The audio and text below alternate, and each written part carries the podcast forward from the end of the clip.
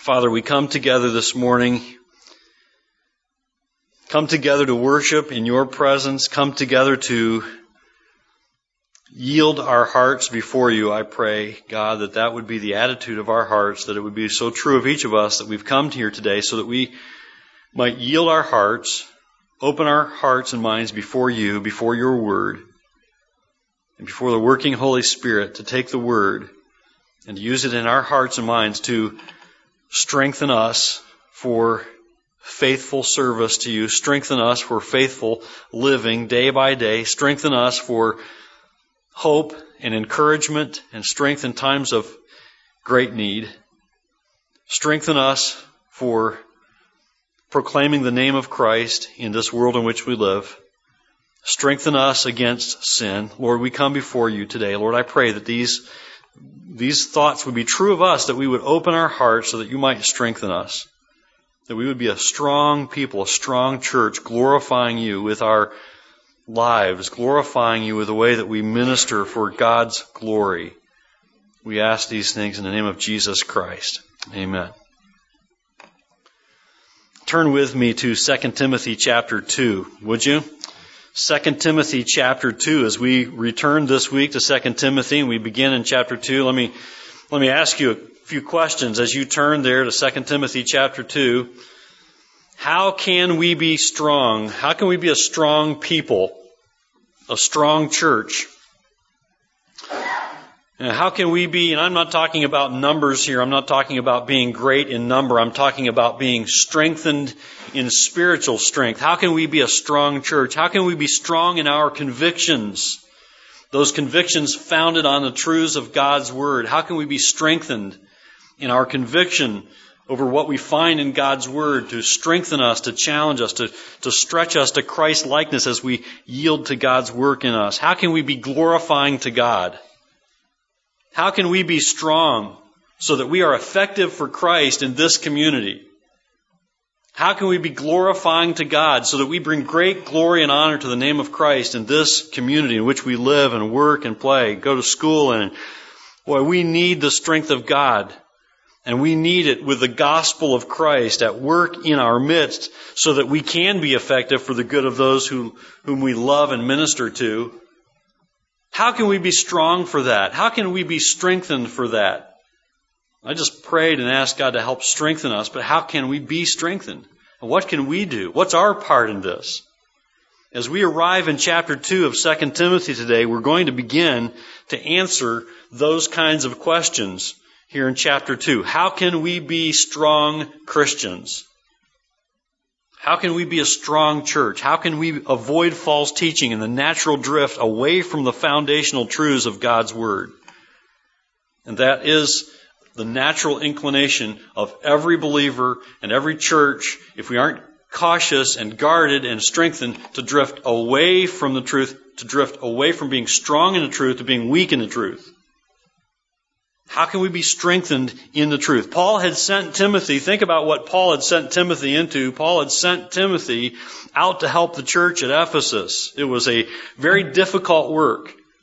And Paul wrote to him in 1 Timothy to tell him how to set things in order in the church there in Ephesus. He was writing to him in 1 Timothy to tell him how to set things in order, how to do things in the church, and how to order the affairs of the church so that the church would be strengthened and encouraged and even corrected in some ways.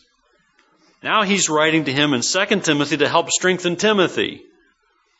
First, he was writing to Timothy to help Timothy strengthen the church. Now he's writing to Timothy to help strengthen Timothy, to help Timothy be a godly man, a godly leader, a strong individual for, for God's glory. And he's writing to him with these words that we find here in 2 Timothy to help strengthen him as he leads the church. Now, these words can apply to us as well because as God's people, we need to be strengthened as individuals. We each have a ministry given to us by God that He intends us to use for His glory as we minister and serve one another for the advancement of the gospel. And He expects us to be strong, strengthened spiritually, faithful spiritually. And so, just as Paul writes to Timothy in 2 Timothy to help strengthen him, so we need to be strengthened. We noted in the first chapter here that Timothy had likely shown signs of weakness and maybe even some fear and doubt about his role. Maybe his role in his own mind as a pastor and leader of the church in Ephesus was in question. And we saw in chapter 1 how Paul wrote to encourage and build up Timothy and challenge him, not, not to puff him up, but to let him know what he had in Christ not to tell Timothy that he was some great find necessarily, but to tell Timothy that Jesus Christ found him and placed him into the ministry and empowered him and equipped him and gifted him for ministry. That's true of every believer. That God gifts every believer. God expects every believer to use those gifts that he has blessed us with and graced us with. And it was true of Timothy and it's true of us. But it's not unusual to have doubts, is it? It's not unusual to be weak at times, is it? It's not unusual for any believer, especially when things get difficult. And we may come to a point where we begin to doubt whether we're in the right place or whether we're doing the right thing. We may come to doubt whether we have what it takes to face the challenges that we face. We may even we may even come to the point when we struggle to sin, struggle with sin to the degree that we begin to doubt whether we're even followers of Christ, doubt our salvation. And just as Paul continues here in chapter 2 to write to strengthen Timothy in his service for Christ, this is also for us. This is for the church today, so that you might be strengthened, so that when the doubts come and crowd into your mind, and when you feel weak in the knees at time to deal with the situation that you find yourself in, you can realize that you can be strengthened. You can be bold and courageous, as we noted in chapter 1. You can be strengthened in your walk with Christ for faithfulness to serve God for God's glory, strengthened in your faith. I want to begin this morning by looking at what Paul writes in the first seven verses here in 2 Timothy chapter 2, and then we're going to come back and take a close look at verse 1.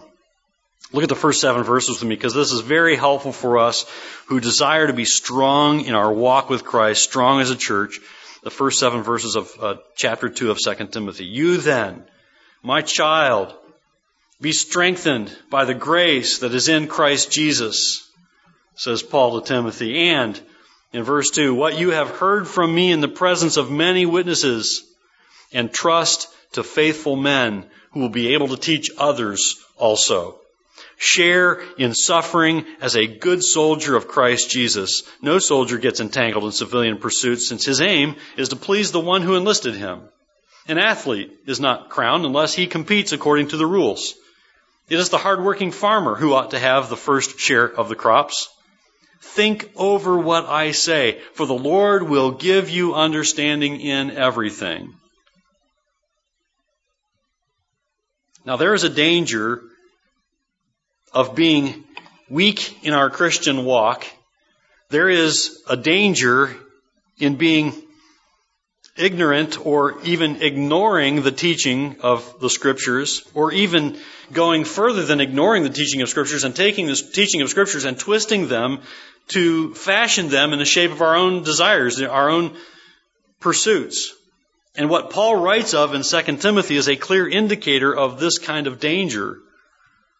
We noted at the end of chapter 1, do remember with me back a couple of weeks ago, we noted at the end of chapter 1 that Though there were some who had remained faithful and strong in the faith, there were those who fell away.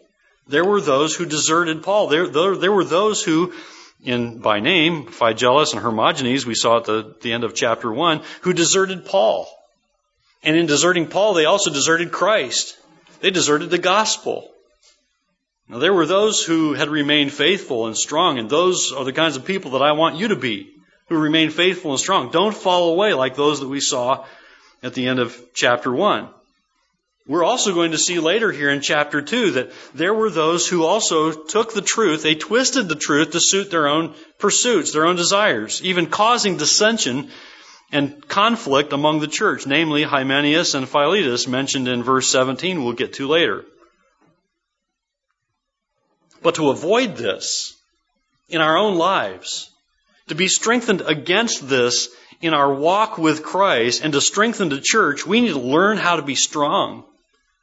We need to learn how to be strengthened as individuals. We need to learn how we strengthen the church as individuals who are strong in our walk with Christ. Note how Paul encourages Timothy to be strong. Look at it, verse 1. You then, my child, Paul writes to Timothy as his child in the faith, not his child in the flesh, but his child in the faith because he has challenged Timothy in growth and helped mentor him and bring him along, and so he calls him his child in the faith. You then, my child, note how he challenges him to be strong. Be strengthened by the grace that is in Christ Jesus. Listen, to avoid weakness in our walk with Christ, to avoid taking the scriptures and making them say what they don't say to our own harm, to our own downfall, and to our own injury and the injury of others, we too must be seeking to be strengthened by the grace that is in Christ Jesus. To avoid weakness, we need to be strengthened by the grace that is in Christ Jesus. But what is the grace that is in Christ Jesus, and how can we be strengthened by it? I want to answer those questions this morning. What is the grace that is in Christ Jesus, and how can we be strengthened by it? Let's just think briefly about the grace that is in Christ Jesus. What is this grace that is ours in Christ?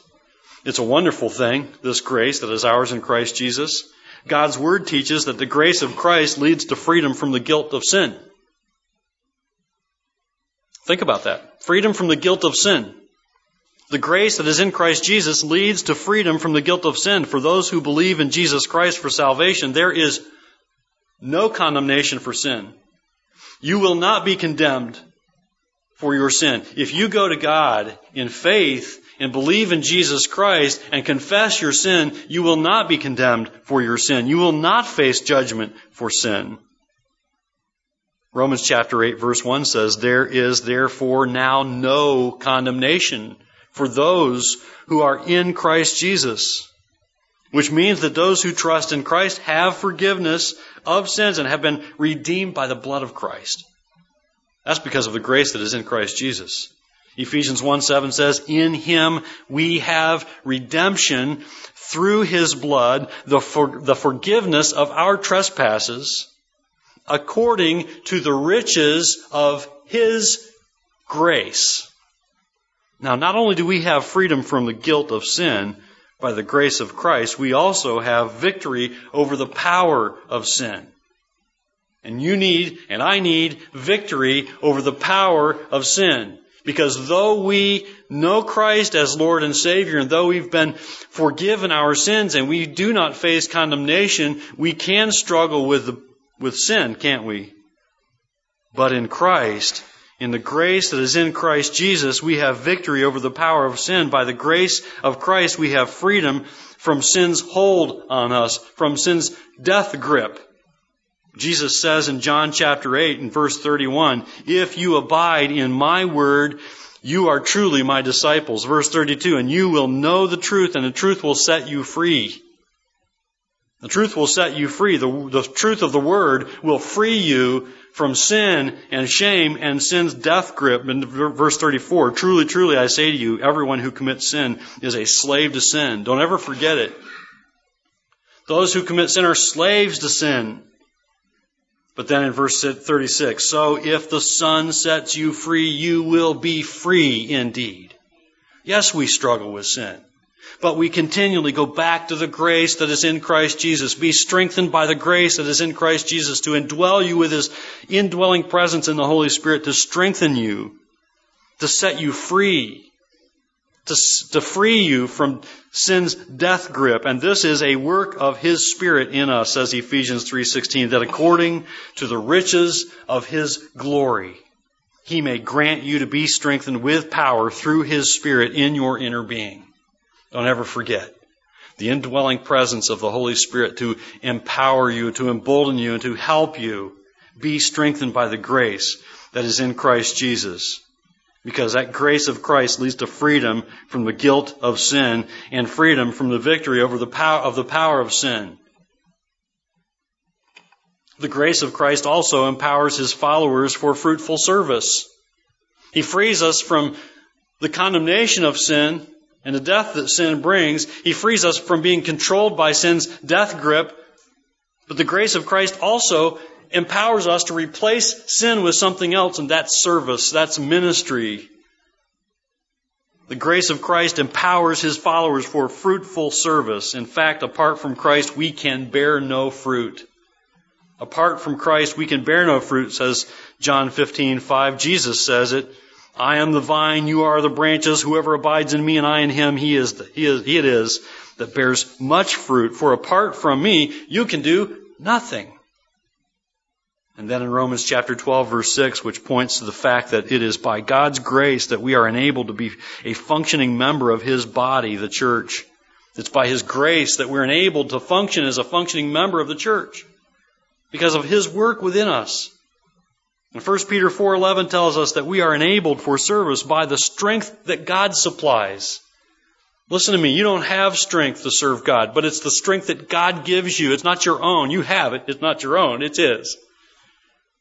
And you need to rely on the grace that is in Christ Jesus. You need to depend on the indwelling presence of the Holy Spirit to give you strength for service, to give you compassion for those who need to be served and ministered to. The grace that is in Christ also means for those who trust in Him a future in glory.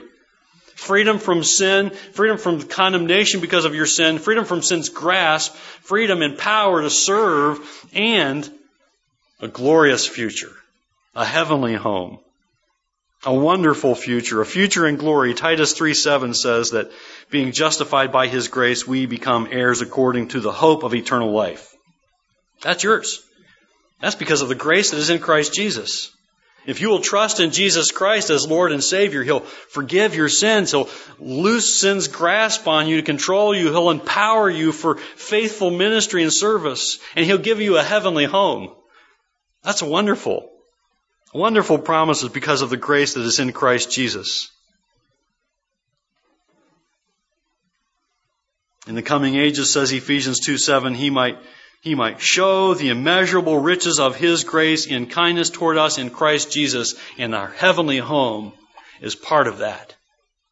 And there are many more benefits of the grace of Christ, but those are just some of the high points of the grace that is found in Christ Jesus. So when we talk about what Paul says to Timothy, be strengthened by the grace that is in Christ Jesus. That's just a, just a, a mere nutshell, but a very serious one at that, thinking about the grace that is in Christ Jesus. Now, how are we to be strengthened by the grace that is in Christ Jesus? How can we, how can we be strengthened? How are we to be strengthened by that grace? Well, God has primarily equipped us with His Word to give us strength by our obedience to His Word that we have access to the, we have access to His strengthening grace as we obey His Word. So He's primarily equipped us with His Word to give us strength by obeying His Word. You get that? You get strength when you obey. You gain strength when you obey. It begins with taking the first step of obedience. You don't have to be completely obedient. It's not like, okay, yesterday I was completely disobedient. Today I'm going to be completely obedient.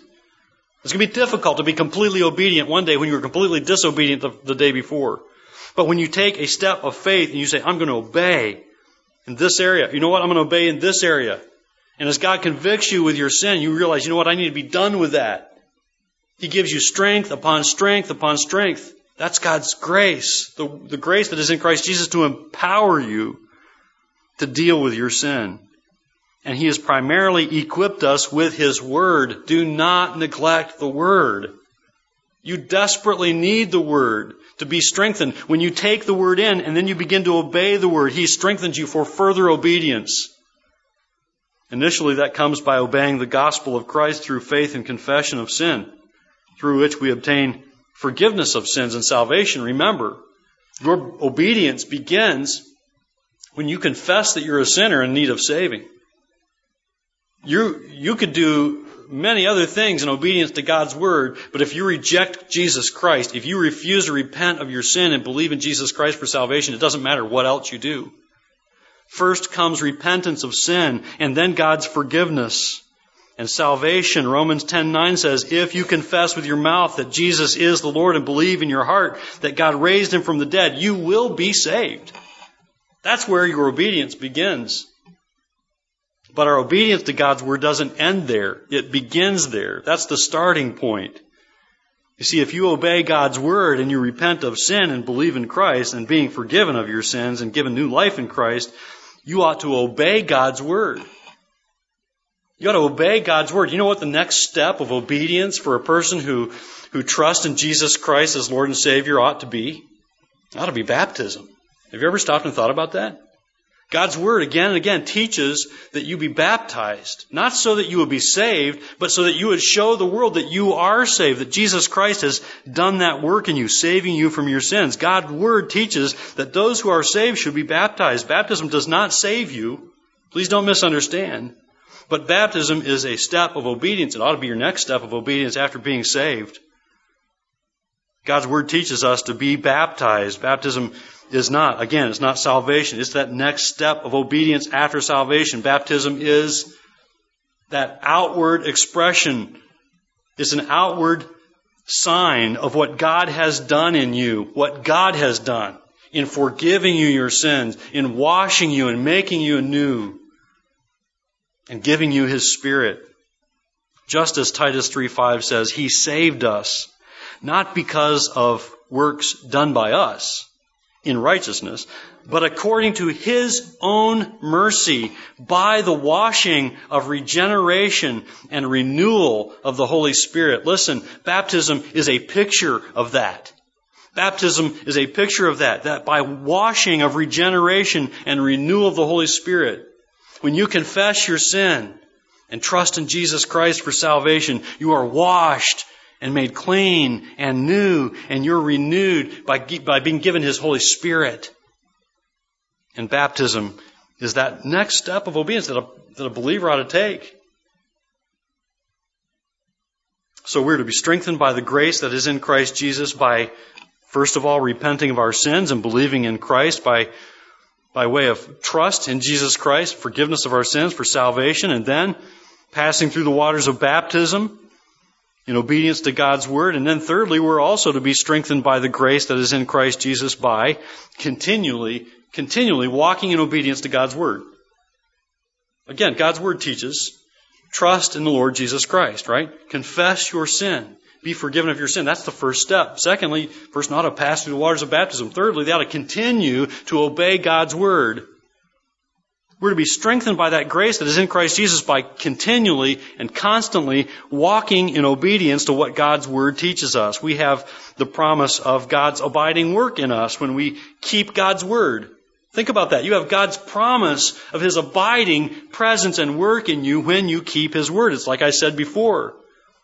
Go to the Word. Take a step of obedience, and He encourages you and strengthens you for another step of obedience. And obedience upon obedience, strengthened by the work that is in Christ Jesus, the grace that is in Christ Jesus. Jesus says in John chapter 14 verse 21, whoever has my commandments and keeps them. We're talking about God's word here.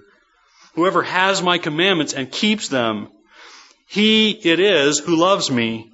And he who loves me will be loved by my Father, and I will love him and manifest myself to him.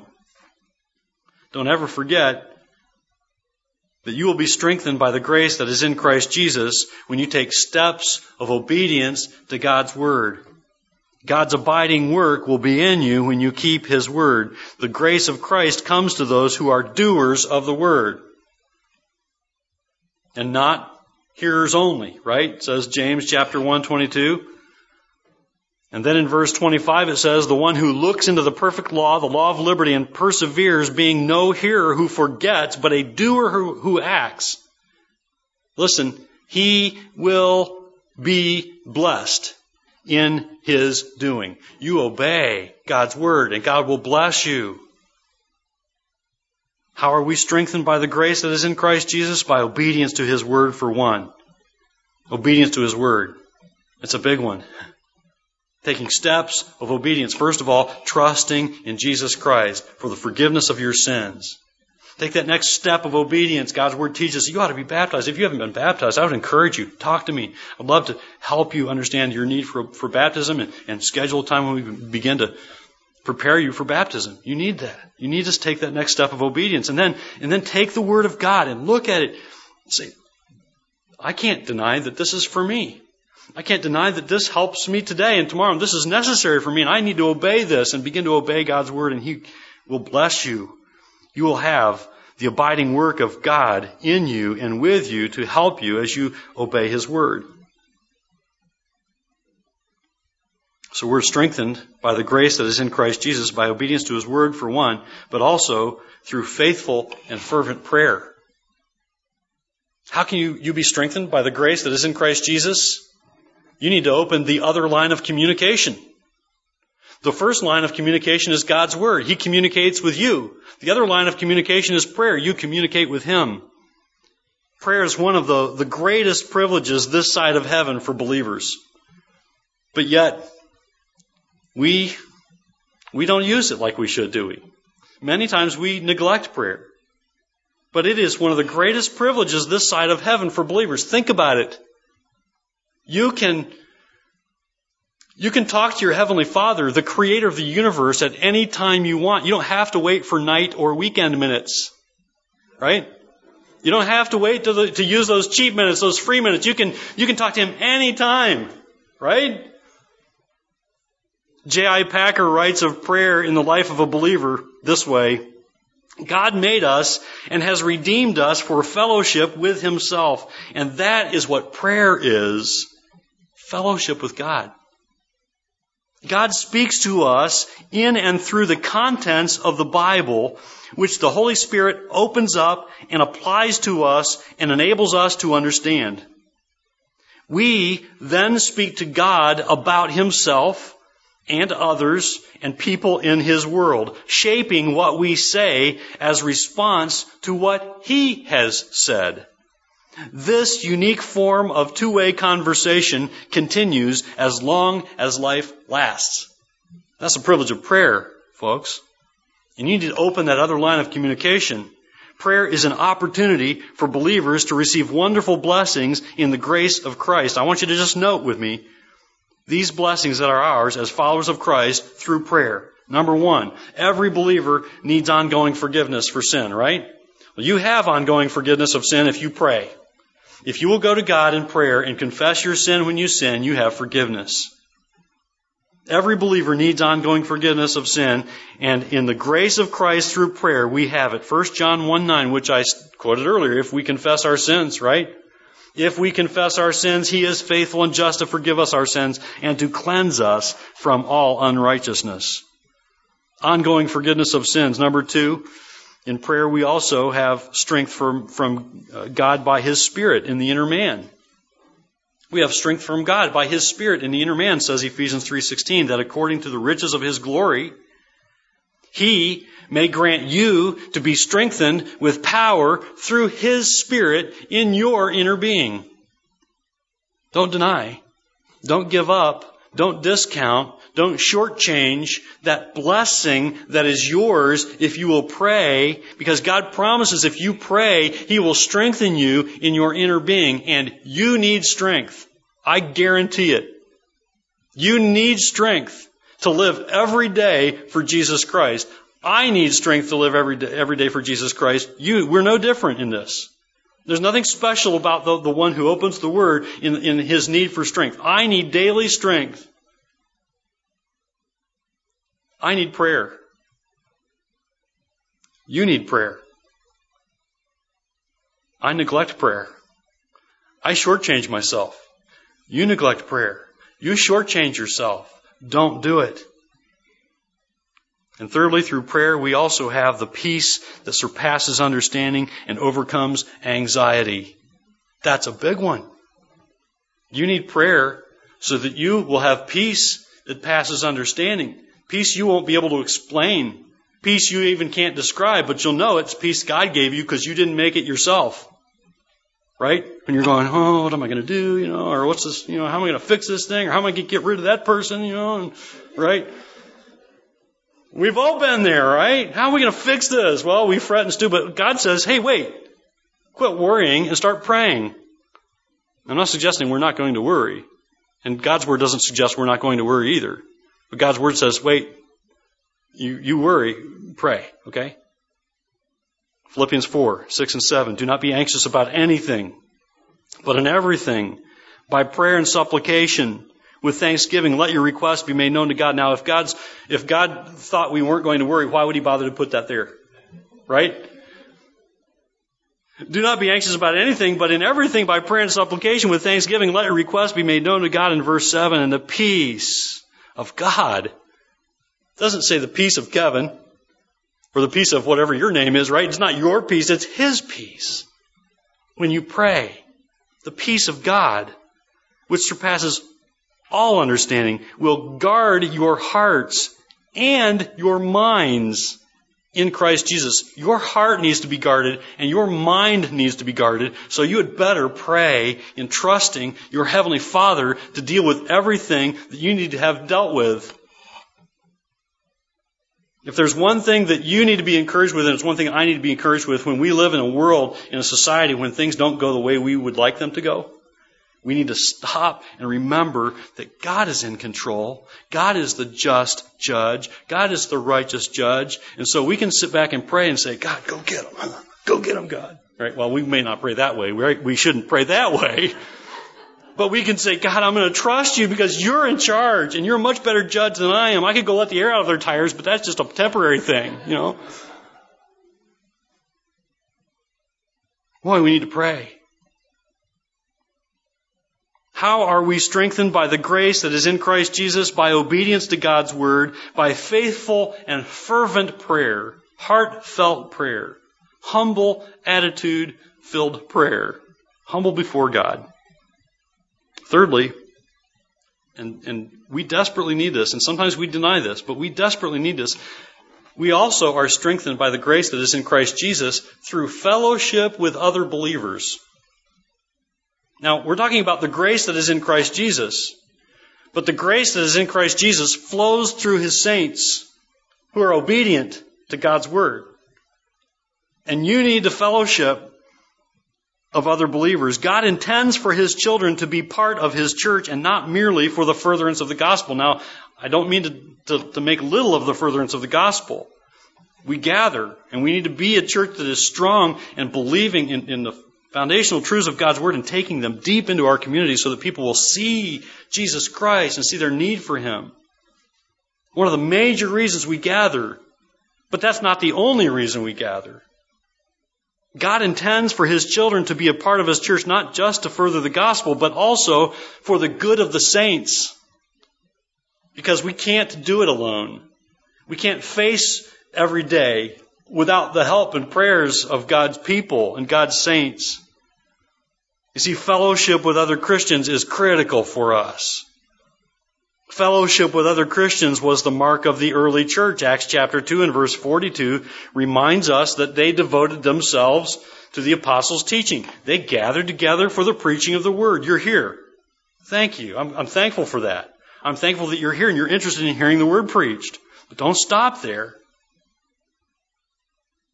Says they came, devoted themselves to the apostles' teaching and the fellowship. And the fellowship. You need fellowship of other believers. You know what? In your state of need, you especially need fellowship of other believers. When you're in deep need, we tend to, what do we do? What happens when we, sometimes, not everybody, but sometimes we tend to withdraw, don't we? We say, well, you know, I'm gonna, I know, I've been there. Okay? When we, when we tend to find ourselves in a deep pit, we tend to stay there instead of trying to climb out and go, go get around other believers where we need the fellowship and encouragement of God's people. That is how God made us. We need one another. We need the fellowship of God's people and we can be strengthened by the grace that is in Christ Jesus if we don't neglect the fellowship of God's people. It was a mark of the early church. It ought to be a mark of today's church. God intends for His children to be interdependent upon one another. He intends for us to depend upon each other. 1 Corinthians chapter 12 verse 26 reminds us that we are to, to depend on one another and encourage one another so much so that, verse 26, if one member suffers, all suffer. We can identify so that we can meet the needs of one another, so that we suffer together. If one member is honored, all rejoice together. So we ought to continually constantly encourage and build one another up in Christ. Just as Hebrews chapter 3 verses 12 through 14 says, Take care, brothers, lest there be in any of you an evil, unbelieving heart, leading you to fall away from the loving God. One of the ways you guard yourself from having an evil, unbelieving heart is to make sure you stay in fellowship of the church. Because God's people will help you. Be strong. And so verse 13 says, But exhort one another every day, as long as it is called today, that none of you may be hardened by the deceitfulness of sin. For we have come to share in Christ, if indeed we hold our original confidence firm to the end. You know how you hold your original confidence firm to the end in Jesus Christ? You make sure you don't neglect the fellowship of God's saints. He intends for you to be interdependent upon one another. Don't withdraw from the church when you, when you suffer, when you face hardship, even if you find yourself struggling with sin, stay in the fellowship of the church. And we do that by coming together frequently to stir up love and good works. The grace of Christ comes to those who belong to a body in which each part does its share, just as Ephesians chapter 4 verses 15 and 16 reminds us we are to grow up in every way into Him who is the head, into Christ, from whom the whole body, joined and held together by every joint with which it is equipped, when each part is working properly, makes the body grow so that it builds itself up in love. We grow ourselves by sticking together. We grow ourselves up. We build ourselves up as a, as a church who is a loving church in the love of Christ, in the grace of Christ Jesus, when we are careful not to neglect fellowship. That's being strong in the grace of Christ Jesus. That's being strong in the grace that is in Christ Jesus. What wonderful blessings are ours because of the grace that is in Christ Jesus. Wonderful blessings. Do not neglect them. So to ensure that we benefit from the riches of grace in Christ, let's be strengthened by the grace that is in Christ Jesus through obedience to His Word, through faithful and fervent prayer, and through regular fellowship with your brothers and sisters in Christ. Be strong. Be strong. You need it. You need the Word, you need prayer, and you need fellowship. Be strong. Pray with me. Father in heaven, we do thank you for these words, your word and how blessed we are to be able to have come together to open the Word before our eyes and hearts. And how blessed we are to know that your Spirit is here to work and to open our hearts and minds to the truths of your Word. God, help us to not neglect these things. How grateful we ought to be, how thankful we ought to be that we have your Word and reminders like this one from Paul to Timothy to be strengthened by the grace that is in Christ Jesus. How thankful, God, we are for the grace that is ours because of the work of Christ on the cross. Suffering on our behalf, taking the punishment of our sin, but conquering sin and death and the grave, rising from the dead, living today, empowering us with His Spirit, giving us His Word. Lord, help us to be obedient. Help us to take your Word in and help us to live it out. Help us to be obedient to your Word. Help us to not neglect the truths that you give us in your Word. God, I pray that you would help us to not neglect the special privilege of communicating with you in prayer. Help us to, to be very careful that we don't neglect that, that other line of communication. Help us to take the word in, but help us to pray and communicate with you about our needs and the needs of others, informed and shaped in our thinking by your word. And God, help us to not neglect the fellowship of the church that you've designed for our good, that you intend for our good and for your glory. We ask for this in your name. In Jesus' name, amen.